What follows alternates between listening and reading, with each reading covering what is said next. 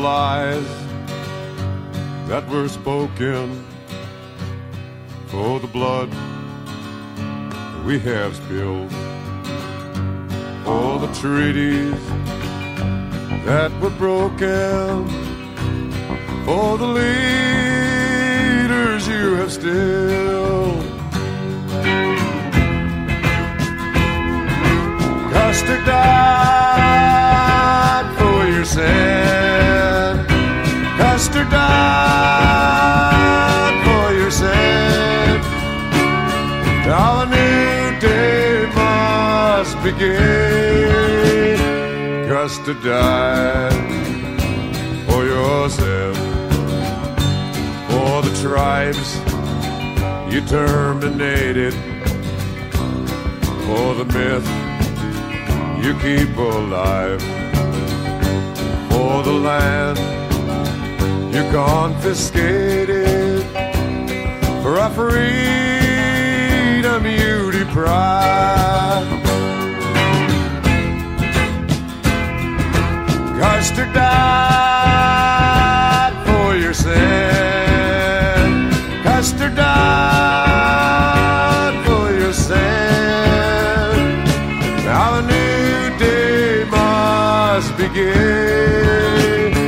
Custer died for yourself.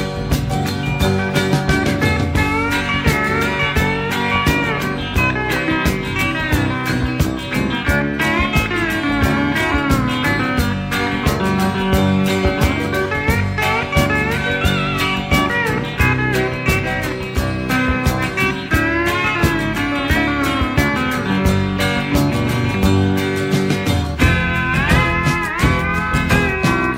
died for your sin. Custer died for your sin. Now a new day must begin. Custer died for yourself, for the truth that you pollute, for the life that you have cost, for the good you prostitute, and for all that we have lost. Custer died for your sin. Custer died for your sin. Now begin. Custer died for your sin.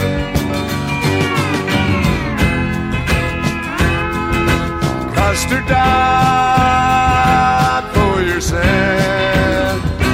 Custer died for your sin.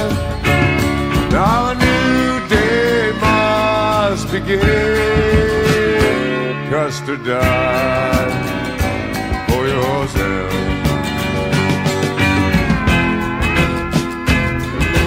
Custer died.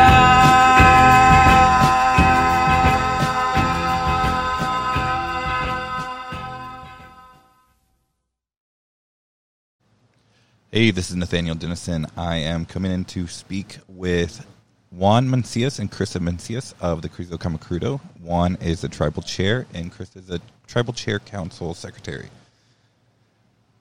Go ahead and introduce yourselves. My name is Juan Mancias. I'm with the Carrizo Comecrudo tribe of Texas. And we were playing that Custer Died for Your Sin song, and I'll explain it in a minute. Hello, my name is Chris Domenesius, and I am the current tribal council secretary for the Carrizo Comecrudo tribe of Texas. So, excuse me. Go on ahead. No, I was just want to explain that, you know, we don't have any of the music rights to the song, but we wanted to share it so people can, you know, listen to some of the things that have been going on since the 60s when Floyd Westerman and a group called XIT and there was another group called Winter Hawk, and they had some good recordings out there that talked about the ongoing, erasure of native original people of the land, and to the point where we've come, where we are at now, and trying to talk about Saturday and what happened on the, with the whole thing on Friday, and this whole thing with celebrating independence. But if you know that any of the history of Native America, especially with the Indian Wars, and if you study a lot of this, you can come to a good, clear understanding that the ones that were affected the most at that time, it was happening from the high plains to the southern plains and the great plains.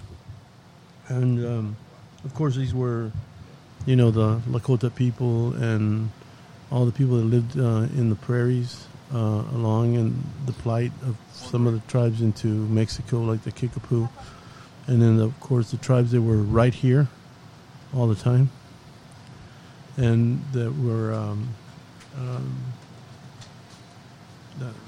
fighting just to maintain, the sacred waters of the Rio Grande and the Nueces River, because those were our first trails that we forded.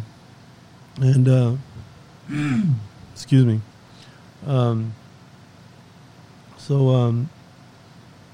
We tried to talk about what happened on June 25th and 26th of 1876. And what is called now the Battle of the Little Bighorn, because for a long time it used to be called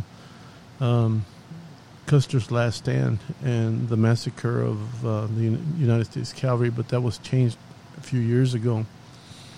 And also with the Sand Creek massacre, where a lot of Black Kettle's people were killed in Sand Creek, Colorado, that was changed. But a lot of the stories started coming out of what was happening, and how we were annoyed a lot by the parasites that were coming in to take over the land, and not realizing that we have an inherent right to migrate, to follow the more prosperous routes that were along the way, to survive. And we asked each other's permission to do so. Some of the crimes against our own people that were caused by actual Native people were forced upon us because of the the false promises that they offered. So we're trying to continue to offer. Sorry, this mummy dust has got me pretty good. So we're trying to continue to offer this education of what really happened during this period, this time of occupation, of taking the lands away and reclaiming them as their own by having these massacres all along the way. And it started with, not just with Custer, but it started way back 500 years ago. And now sometimes it seems that, it's in 1991 there was a big liberation or waking up with Dances with Wolves, and everybody started claiming their blood, but they didn't claim the ancestral teachings, because a lot of those teachings for each one of those individuals had already been taken away.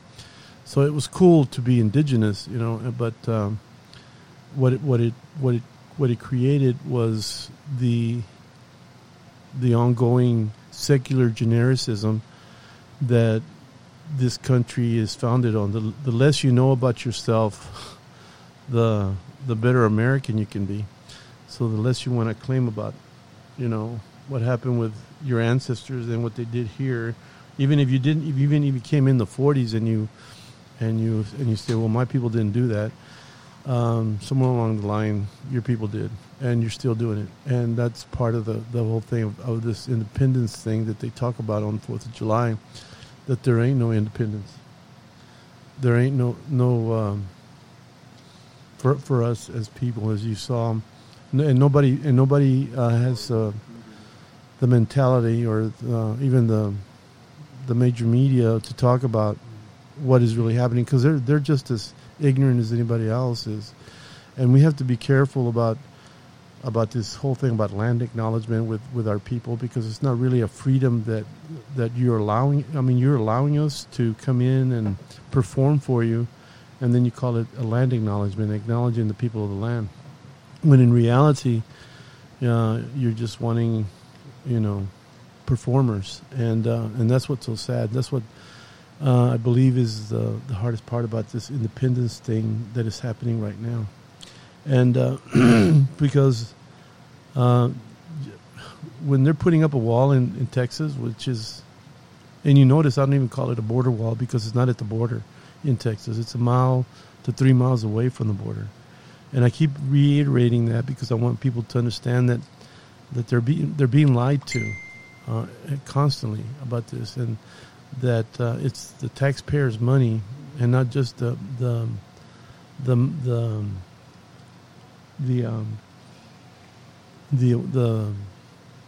that are paying for it, and it's people that are being economically damaged in the Rio Grande Valley by the wall, and that are economically being damaged. And I'm upset right now too, because of I had a cousin who just committed suicide because nobody really knows what really happened, but. The thing is, he had no work. He was working for oil and gas companies, and we never saw it eye to eye. But he didn't deserve what happened, and a lot of it has to do with these lies that they're going to give you jobs forever, and you end up being a temporary. You're just temporary anyway. And again, where's the freedom? Where's the reality of wow. Where's the reality of it all? So I have to question, who feels independent? We're still sovereign nations, and we have an ability to say those things. But we speak as a nation. We speak as a group of people who have recognized our identity, maintained our language, and are sharing that language because of what the oppressors, the Spanish people, the Spanish when they came here did to us. When they stole our children when they were only 5-6 years old and took them away and taught them Spanish and Nahua in Mexico City, and then brought them back as interpreters. And by then, a lot of the ancient ways and if you're gone for more than 8 years from that group setting, you lose any concept of understanding your environment, and that's what was happening here. A lot of people were taken out of their environment, set into some other places like reservations, like in missions, encomiendas, and congregas, and people were lost in that sense. So independence, when they talk about the hatred, they talk about the racism that what Trump was talking about. That none of those statues will be gone. Well, you also got to understand that when this country, so-called country, was fighting for its independence by killing us, and then fighting against England, they were tearing down King George's statues, so. That it doesn't make any sense, because it's based on tradition to really understand what independence is, and to look at a new way of life. We have to tear down the old school mentality, their crooked ideals and distorted ideas of life. So. Krista, you got anything? Go ahead. Go on.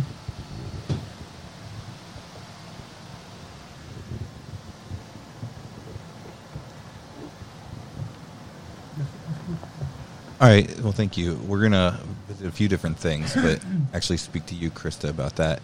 So one of the big things yesterday is a video came out, and that's shared across Facebook, of you speaking about Christopher Columbus statue and the need to come down. And I don't want to speak too much on it. I'll leave it to you for what came on with Spectrum News. So, the video was released. They did an interview with Spectrum News, San Antonio, talking about, keeping our identity alive, the history of the people and the original indigenous people of this land alive, and how that the community or the cities themselves, working with the indigenous groups of the area can work together to move forward past the internal racism that's been promoted in our country for hundreds of years, and starting with taking down the Columbus statue. The Christopher Columbus statue in San Antonio itself was taken down this past Monday. It had been vandalized, and they said they just were going to take it down for cleaning, but hoping that they're going to come to the decision that it of what it does represent and that it should stay down and not be put back up. The statue is a symbolization of 500 years of oppression and just being toxic in the masculinity that's been opposed and oppressed on the indigenous people throughout the country. Telling them that, Christopher Columbus discovered America when we all know he did not, in fact, discover America. He landed in the island, starving, hungry, and the indigenous people welcomed him and, fed and took care of his men and did what we all as indigenous people do, are welcoming and loving people. But with that, we didn't know who they were. And all they did was bring disease and rape and murder. And then, that's when the first part of human trafficking started, was with Christopher Columbus taking indigenous people back and parading them around. And, it's the true history that of what this country is based on. And the idea of that Christopher Columbus came in peace when he was lost and looking for something else. Which also is a good point, because it talks about the first land acknowledgement was taking natives from our ancestors from these lands and parading them around over there so they could acknowledge that they had conquered them. That's the idea of land acknowledgement to me. Yeah, that's true, and it's a hard, it is a hard truth that people need to realize, and stop erasing what the real truth, true history is about, and immortalizing these people who were nothing but oppressors to the land and to the occupants, the original occupants and indigenous people of this land. Christopher Columbus, Robert E. Lee, George Washington, Abraham Lincoln. The list goes on and on and on. When we talk about independence, well, it's not our independence, it's their history of independence. It's that we haven't had an Independence Day. We don't have what that is. We're the only people in the United States that have to carry a card, like a pedigree, to identify who we are and the amount of blood that we have in our that runs through us. But that for one that's wrong, and that's a history that nobody talks about. And they only see that, oh, well, you get government money or you have all this funding, and we don't. We don't. And the rest of us who are trying to stop the erasure of our people who are not federally recognized but are indigenous to this land and come from the land and know the land better than anybody else, are just trying to preserve that history and rewrite the history. Rewrite that history that it's not oppressive, that it shows that there were people here and that it wasn't conquered and it wasn't discovered by somebody else across the ocean. There were people here, so you can't discover something that was already inhabited. And the continuation of, you know, the history of portraying indigenous people as savages and that we were only fighting. We were just cannibals, and that needs to stop. And, you know, I did a lot of research. We did a tribunal back at the end of May, and I did some research and came across the journals of Cabeza de Vaca.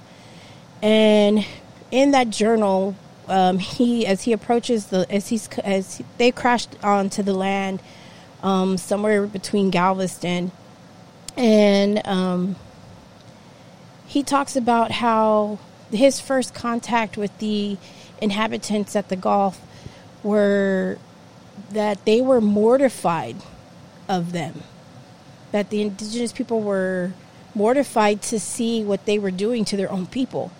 They were, his shipmates were eating each other, eating their dead just to survive because they were starving.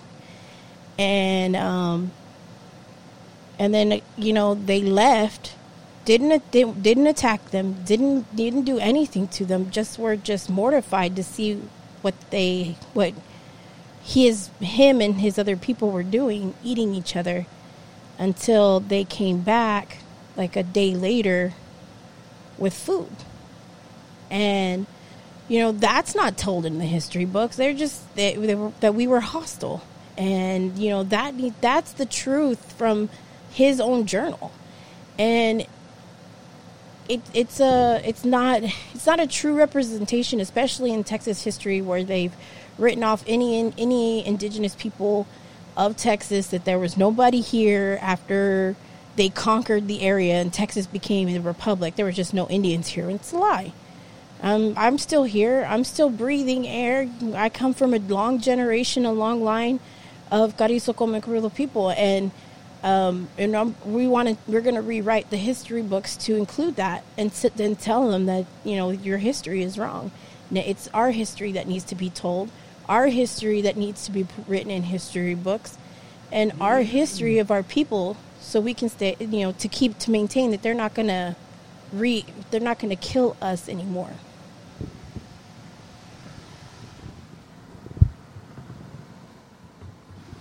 Of course, you know, that whole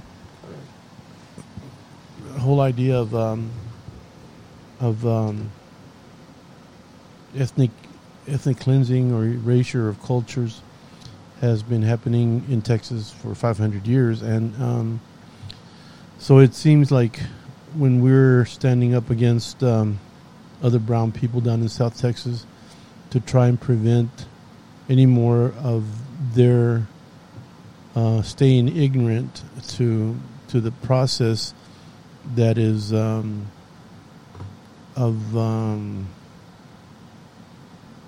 patriotism, I guess. I don't know what would be a good word for it, because I don't think it is patriotic in any sense, that just because, you know, a fool in Washington uses a word like that, that makes us unpatriotic. We're trying to be as loyal to our people, to our pulpit, to our Nahuatl, and make sure that our relatives are heard and listened to, especially those that haven't had a voice for many years, those that were tortured and intimidated to lose, you know, the capacity of being who they are. And I think it's great that people are reawakening to the whole concept of that they are indigenous. But what tribe? Who's your people? That's what I always say. I don't like to use what tribe, but I like to say, who are your people? Do you know your people? Do you know your language? I just don't want to appropriate the ideals of even our own people by saying, you know, I'm this and I'm that. And even the word warrior is something that is earned, and it's not something that is self-proclaimed. And we're still dealing with that me and I concept from the 60s, where, you know, I need to appreciate myself. I think if you live within you're immersed within that group, you can understand that healing is an ongoing process, and it's not something you get overnight by going to some kind of an anonymous program that gives you that empowers you, enables you to, you know, destroy everything around you, so that you can, you know, so you can proclaim yourself as a healer or a chief or anything like that. Especially when it comes to the being in the front lines. We have many front lines all over the country, and you know, it's and we appreciate all the allies that we have, but you know, sometimes accomplices are even better, but we need accomplices that are going to recognize that the things that we do in Texas are tribally led, and led by the Ishtokna, the Somisek, and we are the people of this land, and we have our language, and our language depicts our teachings and depicts our understanding of life and how to share it, and it also interprets a lot of the things that are on the rock faces all over this land. Even then, you have people that, you know, just became Indian 10 years ago, you know, 11 years ago, or even 15 years ago, and they just because they want to be aggressive, and which is a colonial trait, and they don't know how to be humble enough. They're the ones that are really throwing their voice out there, so people can. If you can yell the loudest and don't let anybody speak, you're never gonna hear anything to learn. So sometimes you just have to be quiet and listen, and that's part of the independence of living with other people and allowing the interdependence of being able to be independent. And I don't think that's happening, and I think it needs to happen, and it needs to happen more often, especially in setting up, you know, the things with our own people in Texas, understanding that, you know, getting that not everybody's as ignorant as the next person, but I think everybody needs to understand what a recognition of state is, and also what a resolution of acclamation is. That way, nobody is lost with that or mistaken by that, because a resolution of acclamation only is a pat on the back. Oh, you're a good Indian. You're my Indian kind of attitude. That's why we don't deal with that kind of stuff. You recognized our presence because we know what we're talking about. We know where our ancestors are buried. We know where our villages are buried. And we still maintained our life ways. We still lived in the survival mode even when I was a child. I mean, we were eating rabbit and whatever game we could get. Even prairie dog makes pretty good stew. So these things, we were eating, you know, the natural foods, the natural vegetation, like quelite, which was, you know, amaranth, and verdulaga, which is very good to eat too. And sometimes I miss those foods, you know. But I think we need to be aware that our children are not accustomed to that. They're not, unless you go through the rites of passage. And to sit there and call yourself medicine man, healer, whatever you want to call yourself, curandera, curandero, whatever, there are rites of passage, and those rites of passage are where you understand, you know, the life of the group and of the tribe, and I don't see that happening a lot here. And then when it does happen, it happens after, you know, somebody's called out, and I don't see it happening to the point where our young people are being touched with all of this. So I think that, you know, we have to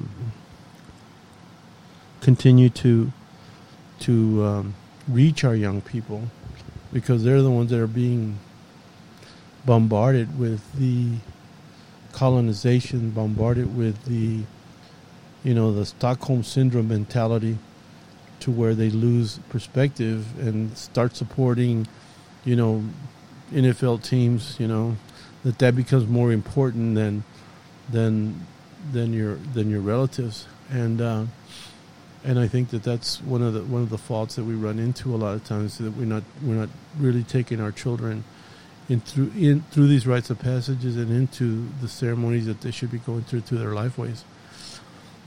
I hate using words like ceremony and prayer and stuff like that, because those don't exist in our language. And we talk about sending our voice out, throwing our voice out there.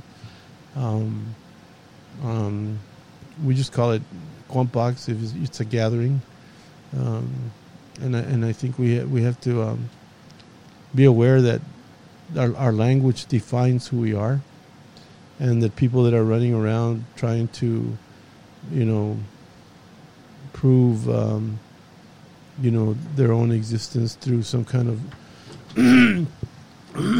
rare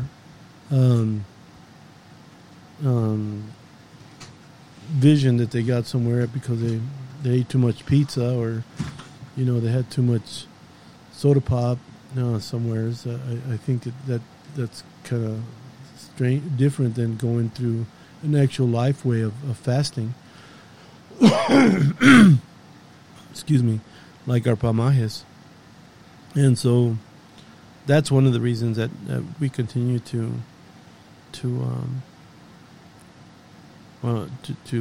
be vocal on a lot of these things. And as you can see, I don't direct it at anybody, but, you know, there was a paper that I talked about independence at one time, and it was about, you know, being interdependent. And because when you get independent, it's all about me, I, gimme. And that's the American way. And the native way is, if I give to my people will live, and I will live. And so I don't have to detach myself from my teachings or from my understandings to give my people life. And it's all about life. Me, gimme is all about the enemy, which is ignorance. And we need to save our people, all two-leggeds, from walking with ignorance. That's the enemy. The enemy knows no color. It doesn't know, you know, any race. It doesn't know. It'll get in there and destroy everything. So that's why I believe in, you know, stating facts, and that's what I believe, that I can only speak of what I know. And one reason I'm not into being into performative actions. The actions that I do are just natural and things that I live every day. I'm not performing for anybody. It seems like even with the issue of independence, when they talk about land acknowledgement, it's all, well, you know, these are our captives, and this, like they did when they took them to Spain. Look, they come to dance for us, you know, because I'm special. They're dancing for me. Back in '93, I was asked to be on a planning committee for youth participation for Youth Day for the Pope at the time that was coming to Denver, and I didn't spend very much time on that committee because they threw me out. Because I told them, I said, if you can, and here's another issue, because nobody knows the ongoing history that's been going on here. When Vatican they were planning to build the observatory over in Mount Graham on Apache land, Vatican had 48% controlling interest. And at the meeting, I told him, I said, well, if you want us to come and dance for the Pope, you're going to have to bring down, you're going to have to quit investing into the sacred lands of the Apache at Mount Graham. And guess what? They fired me. I just, and then I think 2 weeks later I asked to be excommunicated. I demanded it to be excommunicated. Now, I didn't want anything to do with the Catholic Church anymore. I didn't want to work with them, and trying to get our kids to feel good about being native was my whole perspective, my whole directive. And I think that's what we need to do here is look at these young people and turn them back into the original people of the land, so they can understand what having that blood is and how important it is. And it's not about me and vanity and narcissism and, you know, the masculine toxicity that a lot of us get accused of. But to take those children there, I just say that when we plan something, it's planned tribally by a group of men and women, and we try to maintain that, even though a lot of us are just learning to live with each other again. And we understand that our morphology is not just a question of one big tribe, but the tribe that spoke the language was made up of bands and clans. And now there's a lot of people running around because they think they're part of that clan. They don't. You can ask them to take their head off because they wear hats and they're all bald and light complected. And so I'm sorry. I'm just. It's annoying because when I was growing up, I'm the darkest in the family, and they would always make fun of my skin color. Well, I had to learn to love my skin color.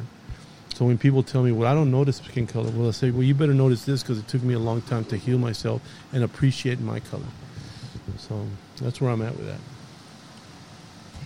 So I was going to step in and kind of change the flow a little bit, but keep along there. So I initially met you all at the beginning of last year, and one big thing that I think is important to talk about now, not only is it Independence Day, but after the horrendous murder of George Floyd, we have seen an entire country of people come together and stand up for issues. And one of the biggest things that I've been witnessing, which I do love to see people stand up, I just hope they know this fight doesn't end just because of one thing, but what does it mean to be an ally towards a cause? Like, you guys are very welcoming. You are here to teach anybody that's open to learn. But what does it mean for you all to stand up during these things? You guys have been protesting pipelines and so much more. Oh, well, are you asking me or Krista? Both of you. What does it mean to be an ally for you all? And what do you perceive allies as in ongoing issues? Well, for me, and I mean, it goes for everything. An ally is someone who's willing to work alongside you, but coming with the understanding that they operate on what the tribe's fight is, and don't do anything until or say anything until they're asked or told to. That's what good allyship would be. Not somebody who's just like, I'm here and I'm going to do whatever I want. That's not just because I'm here, I'm your ally.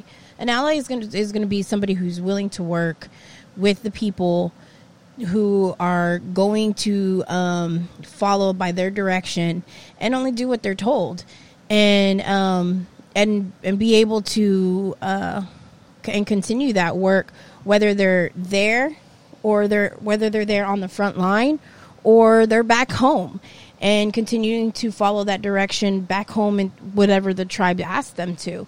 And is always in that space mind wherever they go, you know, hey, they come and, you know, not saying that, I mean, that's what a good ally is. But for us, we have allies and then we have accomplices. And my dad always talks about an accomplice. An accomplice is somebody who is willing to put everything at stake. They have as much to lose as we do. And we have those too.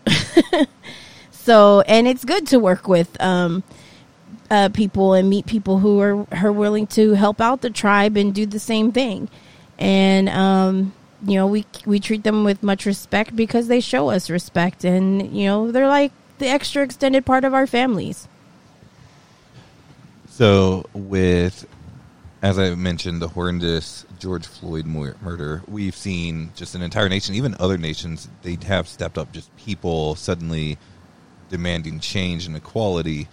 Where do you all see this aligning with what you all have been doing for hundreds of years? And the Carrizo Camacrudo in general, I mean, that's how we met you guys, fighting against the wall, against pipelines. How do you see all of this moving forward? And is it a beneficial and people understanding all the other issues that have constantly existed? So, you know, that, I mean, that is just one event of many. Many black men have been murdered. Black men and women have been murdered throughout this country for hundreds of years.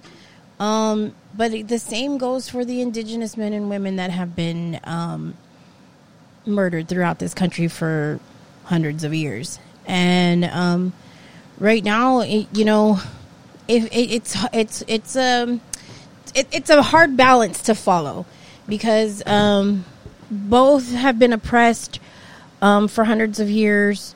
But, you know, we're trying to work together to work through those differences and not be divisive in between the generations and the whole racist issue.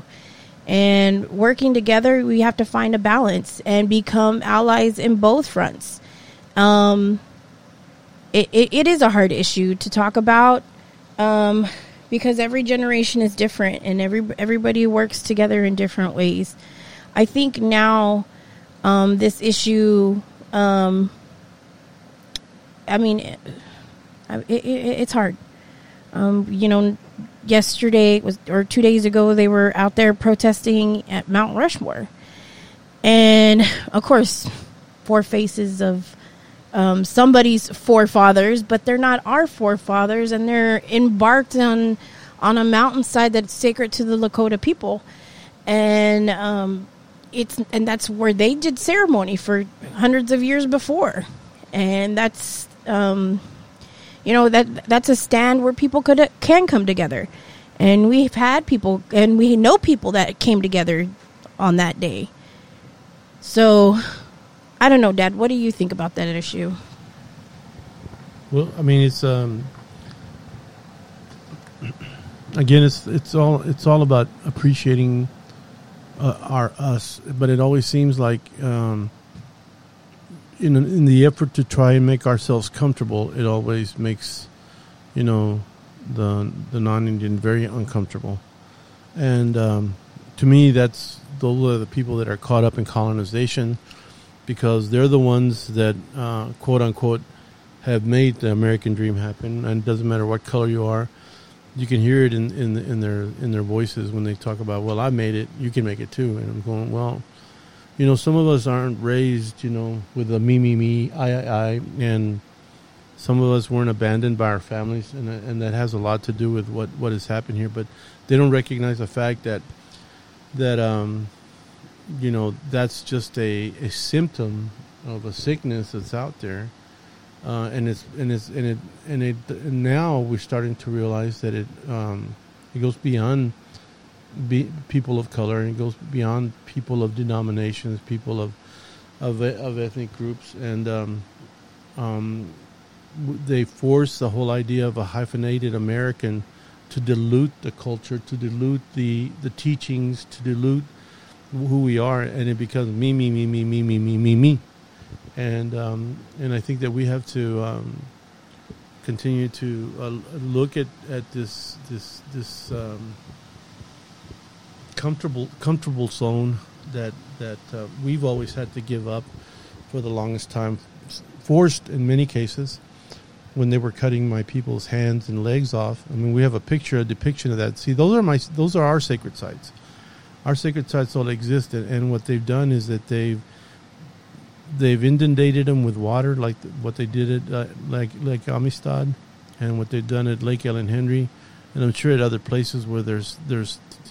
And then the other one is that the private landowners want to continue promoting, this erasure, this ethnic cleansing by not allowing, to let the people on their lands to be able to look at. But when the pipelines start coming in, all of a sudden, they become the Indians because they're taking their lands away, and they want the Indians there. And again, it becomes one of those land acknowledgement things.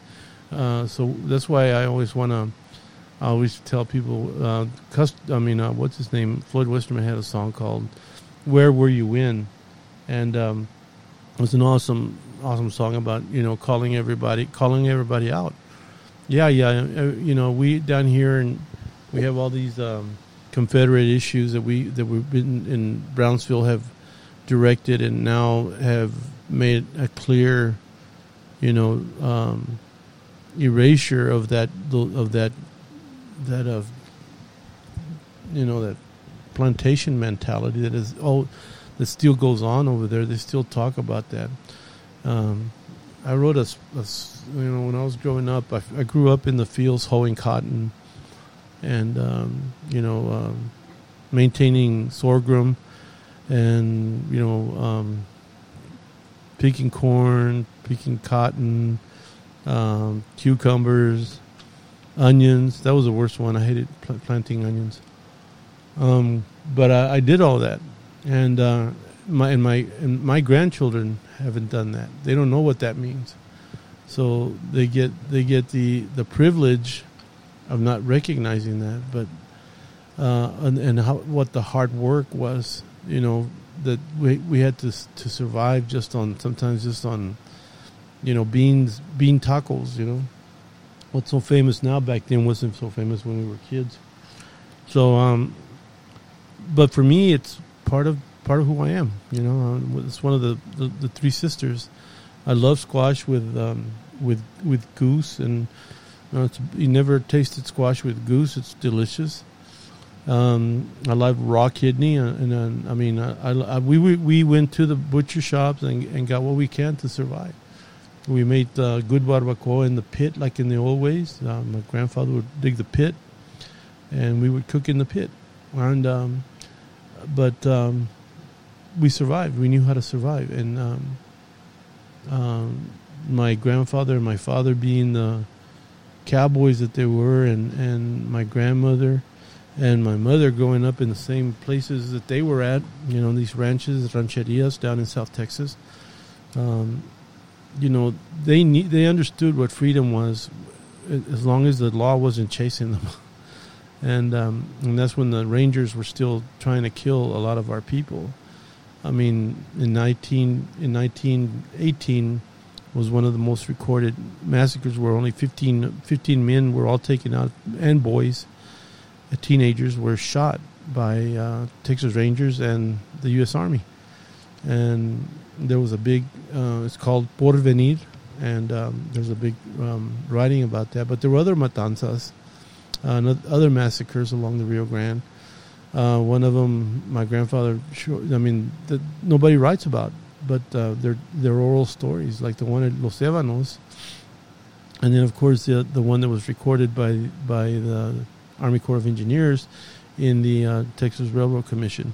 Talks about the massacre at Devil's River, where 256 of my relatives died, and the sole survivor was one of my great-great-grandfathers, and how he talks about his dad, and these are the things that we want to be able to people to know, that we don't. The reason that you don't find a lot of mention in the Constitution, the Declaration of Independence, the Bill of Rights, and the Federalist Papers is because you only find it one time, and they talk about whatever power is out there to help them set up whatever they're doing in the Declaration of Independence. is because that's secularism. Secularism is, you know, finding a way to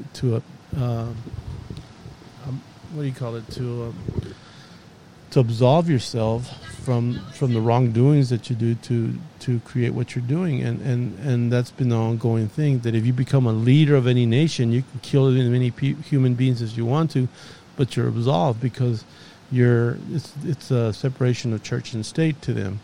But the understanding that they don't really have a God, and their God is money, and money is important to them, and it demands sacrifices.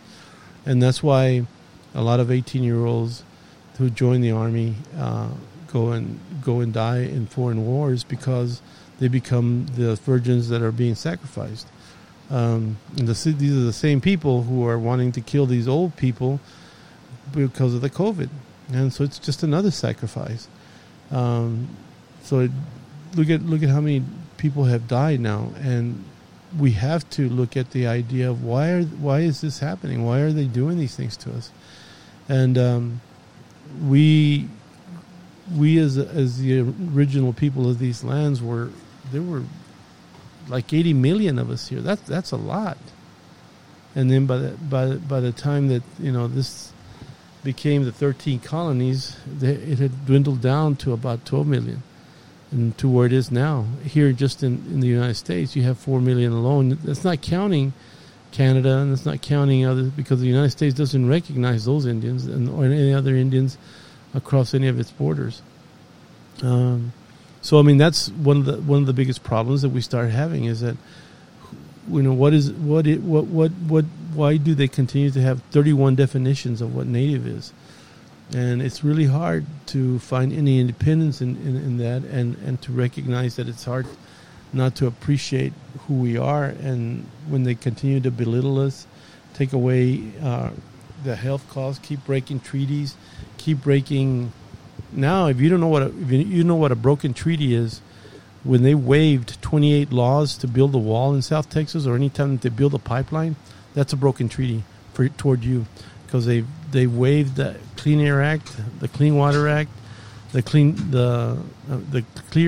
Air Act, the Clean Water, the Clean Drinking Water Act, and also the Archaeological Act, and a whole bunch of others that they've done, including, and this is why it's so bad, because it's directed only to the Native American, to the people of the original people of the lands. And it's that act is, they've waived NAGPRA, the Native American Grace Protection Repatriation Act. They've waived the American Indian Religious Freedom Act of 1978. And I think that this is one of the worst things, that people don't even realize what they're voting for and what they're doing, is that they're taking away our freedoms, they're taking away our independence, and they're taking away our rights to be able to have the true freedom that exists. And so much for your 4th of July. You got a bunch of broken treaties that are happening all over the place when they do these things. And they've done it for these big oil companies, because the oil companies are putting money in these fat cat politicians' pockets, and they're just as racist as the next guy. So you don't really have to be part of the Aryan nation or anything. You're just part of the system that's racist. Well, we're getting ready to push on 1 hour on this, so I'm going to ask one final question, then we'll actually close it out with the Floyd Westerman, Where Were You In? I like that song. And, yeah. So I guess the final question to really go is, what are you guys working on now, and where are you heading with that, and how can people be an ally and step up, recognizing that independence never happened for you all? That is a European-American tradition, and we should stand up and be vocal for Black Lives Matter, for all equality issues, but right now for indigenous issues. What are you guys doing, and how can people help out?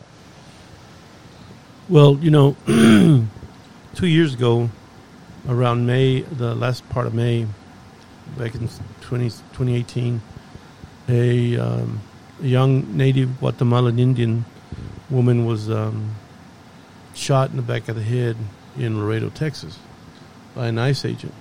Her name was Claudia Gonzalez Gomez. or Gomez Gonzalez. Gomez Gonzalez. And she was, and I keep bringing her up and saying it because I want people to say her name.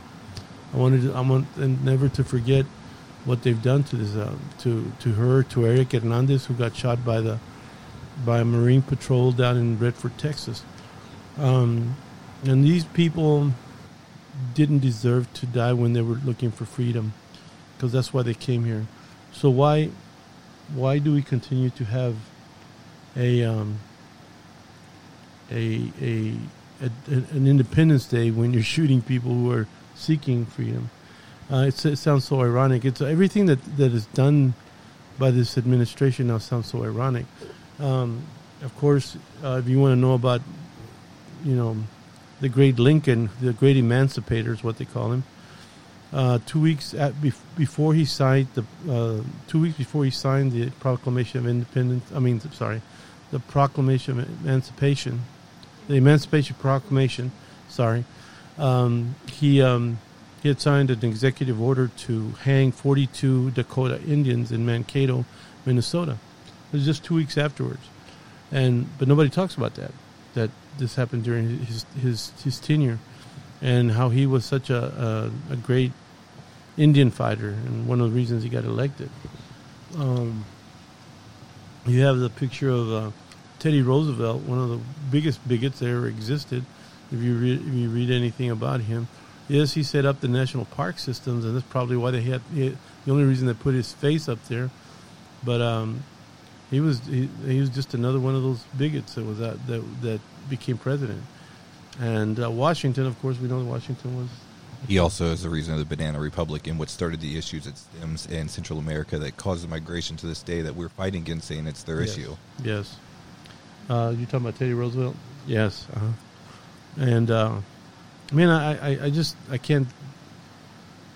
I went there one time on a tour because they took us through there, but I have never gone back. I don't want to go back. I have no need to be around that because that was the grandfathers, 7 grandfathers, and I want to respect the Lakota way, who are my relatives, and it's like here, nobody respects our ways here. It's like what they've done with all the graffiti at Paint Rock, and I'm sure that we have a lot of graffiti down in Seminole Canyon, and then also by not letting us in to leave some food and stuff for our ancestors at the other paintings that are now. Don't forget the continue eraser of glorifying these missions all around Texas, especially here in South Texas, glorifying these missions and, making them special when all they were slave entrapments for indigenous people, which they don't talk about but are depicted on the walls of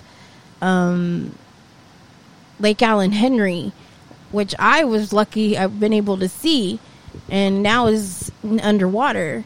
But that's that mentality of trying to forget or make people forget, that brainwashing mentality. And you got to remember that for us here in Texas, for almost 370 years, we were influenced by either the Spanish or the Mexicans. And so our surnames are different. And just because my name is Juan Benito Mancias doesn't mean that I'm Mexican. All it means that's my captive's name, but I'm proud of it because it's the name of both my grandfathers. And Mancias means to foretell. And so that's just some of the things that come from the ideals of understanding and the facts, and understanding the facts of who you are, instead of trying to put a colonial tie into it. And if you don't understand what I mean by that is that this is Somisek. This is Turtle Island, what some other people call, but we call it Somisek, and it's the living land. And but it's a land it's living because we're alive on it, and because our ancestors died and became the land. And that's why I always tell people, it's not that we own land, it's that the land owns us, because our history is there, our Bible is there. It's written on these walls, on these bluffs, and everywhere else. And I think people need to understand and listen to that as much as many times as possible. And for people who don't know anything, just because they have a white man's degree doesn't make them really a knowledgeable concept, because you have to continue doing this research. This research is a lifetime. You spend a lifetime, you know, trying to put, it's like getting a 5,000 piece crossword puzzle, maybe even a 10,000 piece crossword puzzle, and trying to make sense, because it'll take you a long time to get that together. And to come in and just say, well, I have the Indian blood, so I'm a chief, or I'm a medicine man, so it's really... or I'm a healer. Or I'm a healer, or whatever. It's disrespectful to people. And to not acknowledge the people of the land in the sense of, you know, doing something more than just bringing them in to say a prayer and to do some performative action, you know, to me is crazy. I don't need it. I you know, I'm not a performer. I mean, you know, I'm not part of the Actors Guild. Now, you make me a part of the Actors Guild, I might be able to do it. Nah, just kidding. But Nate, getting back to your question, you know, there's a lot of things happening, and a lot of things that have been not talked about, or not very much talked about, especially in this land, especially in the country right now, where the missing, murdered indigenous women and men and children all over the country are not being talked about. You know that's we're the highest rate all over this country of missing, murdered indigenous per capita of men and women, and nobody's looking for us. Nobody but our own people are looking for us. Nobody wants to know what happened to people that have been murdered. And for the indigenous people in you here to be murdered, nobody's talking about that. And just imagine also that the detention centers that are down throughout the country, how many of the people that have been detained there for more than 6 months? Some have been there for 3 or 4 years. And what the fuck does independence mean if these people are still being detained? You know, just because some racist son of a bitch doesn't want to allow for them to follow their court rulings. And I'm sorry, I had to cuss, but it makes me angry. These are children. These are people that are being put under no quarantine and are being racially profiled in the United States. And, you know, we had that young man just down the street from here in Floresville who was locked up, and he was an American citizen. They just didn't believe him, and been in the detention center here for like 6 months to almost a year. So, and they finally was able to be released when they got all his paperwork.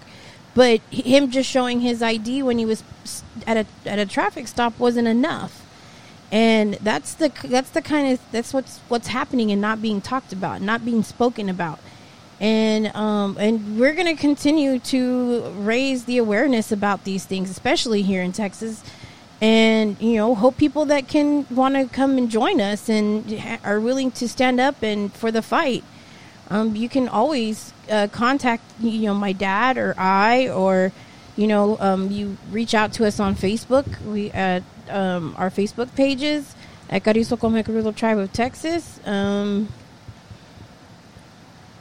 you know, we're working on updating all of our websites, and if you are interested in you know, come in, immerse yourself in the tribe, and come learn from what's happening here, and that way you have a better understanding of who we are, what we do, and what's going on. I mean, there was a time when we had nothing. We still have nothing, and we're trying to even fight to maintain our 30 acres here. So, and the reason is, again, how do we deal with the craziness of it all? How do we look at this word independence when it's actually counterdependent? And they've been doing it to us for a long, long time. I mean, we're not left alone. They're always following us. They're always you know, monitoring our phones, monitoring our presentations, and we're the bad people. But that's what they've always been told. We weren't the ones that invaded. We didn't come here to occupy. We were already here. And I don't care what, you know, people would tell me about, well, you know, y'all used to have your differences. You also came through the Bering Strait theory, through the Bering Strait. All I've got to say to people like that is, hey, grow up, you know. You know, you're just trying to justify your secular genericism. We're not. We're trying to maintain an identity that is real with a lot of life ways, with a real culture. It's not hyphenated or distorted by Americanism.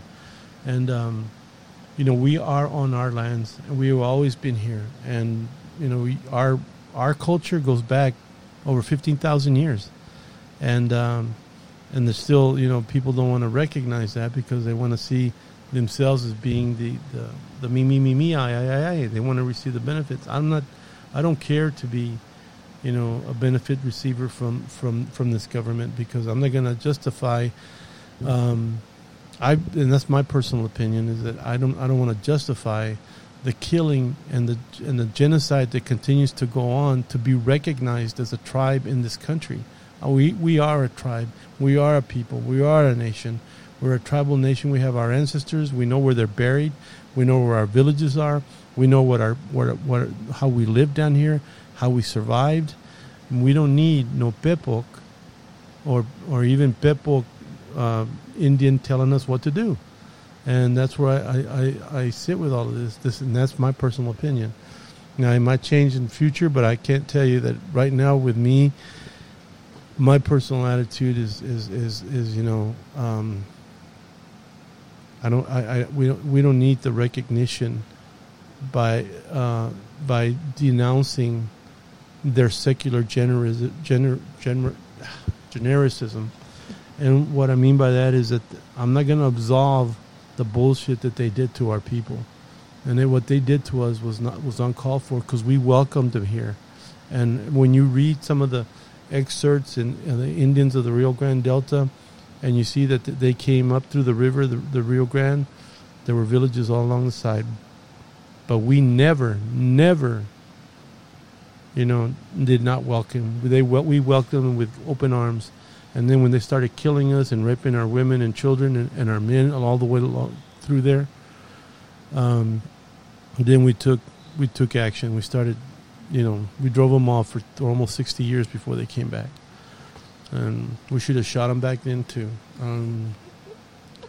But the thing is, you know, you can't take our lands no more. You can't build your freaking LNGs on top of our Garcia pasture, on top of our Potrero de la Loma Chiquita. You can't sit there and allow a coal mine to be on one of our most sacred sites. And you can no longer just take our relatives and bury them in unmarked graves. Yep, that's you can't do it without us knowing. If you can't tell us, we're going to take you to court. As simple as that. And hold them hostage in a museum. Yeah, holding our people hostage. The Witte Museum. Sorry, can I go on? The Witte Museum here in San Antonio, for a long time, had 120 remains. 80 of those remains were Carrizo remains. Native people would go over there and have a powwow and dance on top of our people's bones. So, you know, the NIMBYs, the Not In My Backyard Indians, y'all need to wake up and understand what the history of this land really is, because our people for a long time have been very, very desecrated, have been very, very disrespected, and it's not going to happen. And if you feel uncomfortable with that, I think that when you feel uncomfortable, that's when you need to learn. And that's when you need to check grow. Yourself. Yeah, needs to educate yourself. Because that's the biggest, hardest thing to accept, is that, you know, we just want to put our feathers on and go dancing around all over the place, you know, to accommodate, to be a performer for the plantation owner. So that just makes you one of the field workers for the plantation owner, because they're making the money and they're only giving you whatever they want. So I think it's time that we stop being the patsy for all of this and start realizing that we are the land, and we don't have to pay them any kind of homage for what they've done to our people. That's what land acknowledgement means to me. You want to hear about land acknowledgement? Don't ask me to come and sing a song or pray. I want to sit there and I want to tell you what you did to my people, because it hurts me, it bothers me, and I go to bed thinking about it. And since I was a kid, and I just want people to know that, because it's really a big hurt in my heart of what my people had to go through just to maintain the identity that I have that runs through my blood. And because of that, I really want people to know that we're not going to sit here anymore and just and take it anymore. You can't build your infrastructures because you don't know what infrastructure is. You know, you can't make your own infrastructure just because you want to put an oil well in, or you want to put in a wall. That's not a critical infrastructure to me. It's not critical at all. What's critical to me is the air, the water, and the land that you're desecrating and you're abusing. And I think it's time that we as Native people, you know, stop playing around trying to be the white man's Indian. I'm certainly not going to be that anymore. The San Antonio commemoration, the 300-year commemoration of San Antonio, I made that a point. I told them to remember where they were sitting. They were sitting where they hung 36 Comanches and Carrizo people there, and now that they were trying to commemorate, you know, on the spirits of our people. So I can't do it anymore. I have to be honest, and I have to make sure that I have the facts to be able to do that. So we're getting there, and we're working on that, and I appreciate it. To me, independence is that I can say what I just said and tell them that there's no independence whatsoever in this country.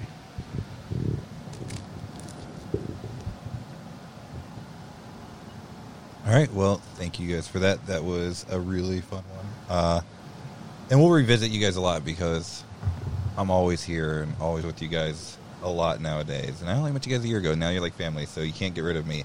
But I will exit out with the song you were just talking about, and we will talk to you all later. Hold on. These songs are like songs that we used to travel, and we'd go places and visit our relatives. So kind of grew up with these songs when traveling with my dad and family all over the country. So it's an oldie, but it's a goodie.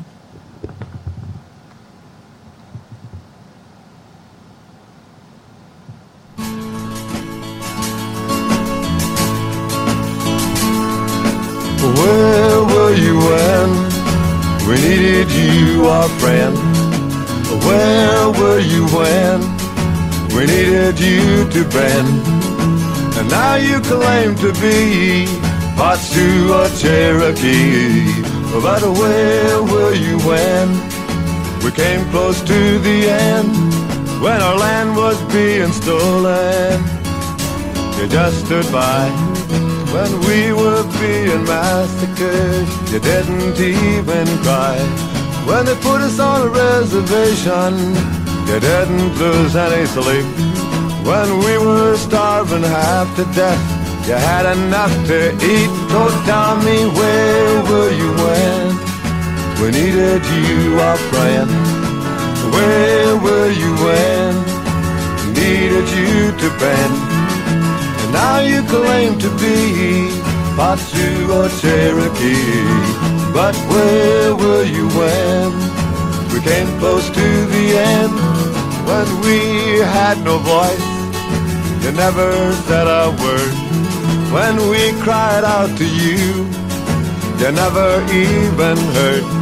When our freedom was being denied, you never questioned why. When we needed help somehow, the well was always dry. So tell me, where were you when we needed you, our friend? Where were you when we needed you to bend? And now you claim to be Pachu or Cherokee, but where were you when we came close to the end? So tell me where were you when we needed you, our friend? Where were you when we needed you to friend? And now you claim to be Posse or Cherokee, but where were you when we came close to the end? So tell me, where were you when we needed you, our friend? Where were you when we needed you to bend? And now you claim to be Posse or Cherokee, but where were you when we came close to the end? So tell me